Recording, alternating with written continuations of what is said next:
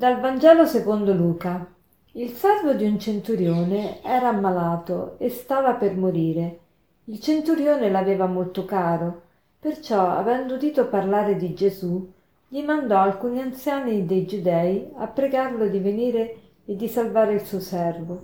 Costoro, giunti da Gesù, lo supplicavano con insistenza.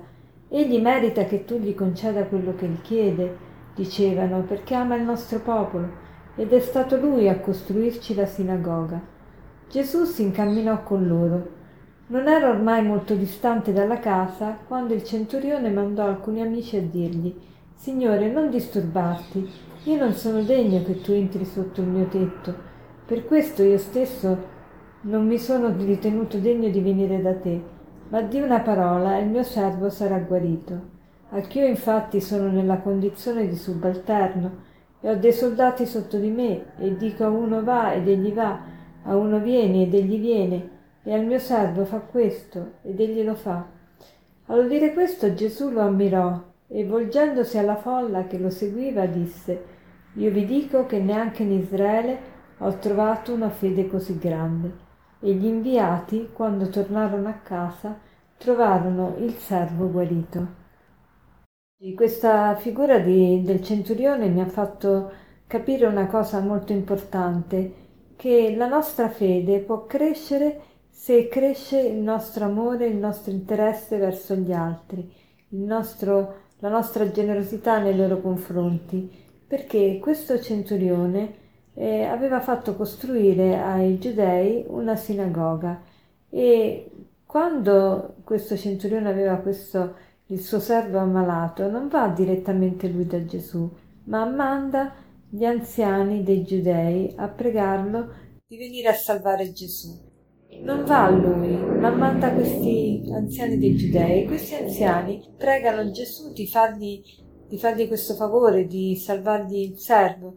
E che cosa dicono? «Egli merita che tu gli conceda quello che chiede, perché ama il nostro popolo, ed è stato lui a costruirci la sinagoga, ama il nostro popolo». Ecco, io vorrei soffermarmi oggi su questo, come l'amore, come la generosità verso gli altri aiuta la nostra fede. Tante volte ci domandiamo: ma come posso crescere nella fede? Ecco, la fede cresce quanto più noi siamo disponibili verso gli altri, quanto più noi ci interessiamo degli altri, dei loro problemi, delle loro difficoltà, dei loro desideri. Ecco, oggi facciamo proprio il proposito di vedere quali sono i desideri, per esempio, di mia moglie, di mio marito, dei miei figli, quali sono le loro aspirazioni, quali sono i loro bisogni. Ecco, interessandomi di questi, io posso fare crescere la fede. Sembra impossibile, ma le fede, speranza e carità sono tutte e tre collegate, e più cresce una, più cresce anche crescono anche le altre.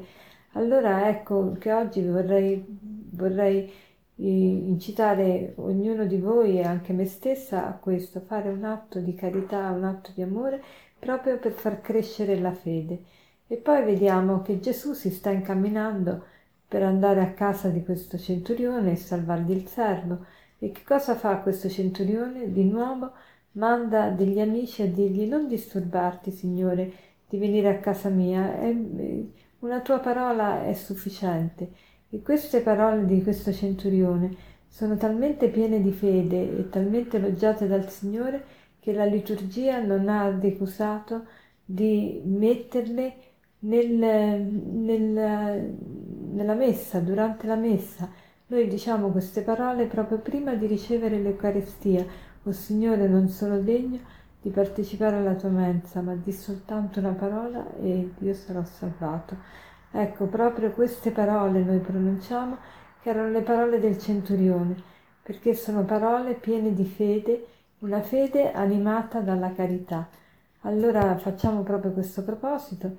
E per concludere vorrei citarvi una frase di un filosofo, un certo Emerson, che dice così: «Il dolore guarda dietro di sé, la preoccupazione si guarda intorno, la fede guarda in alto.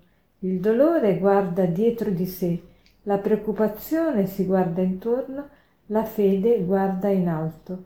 Buona giornata.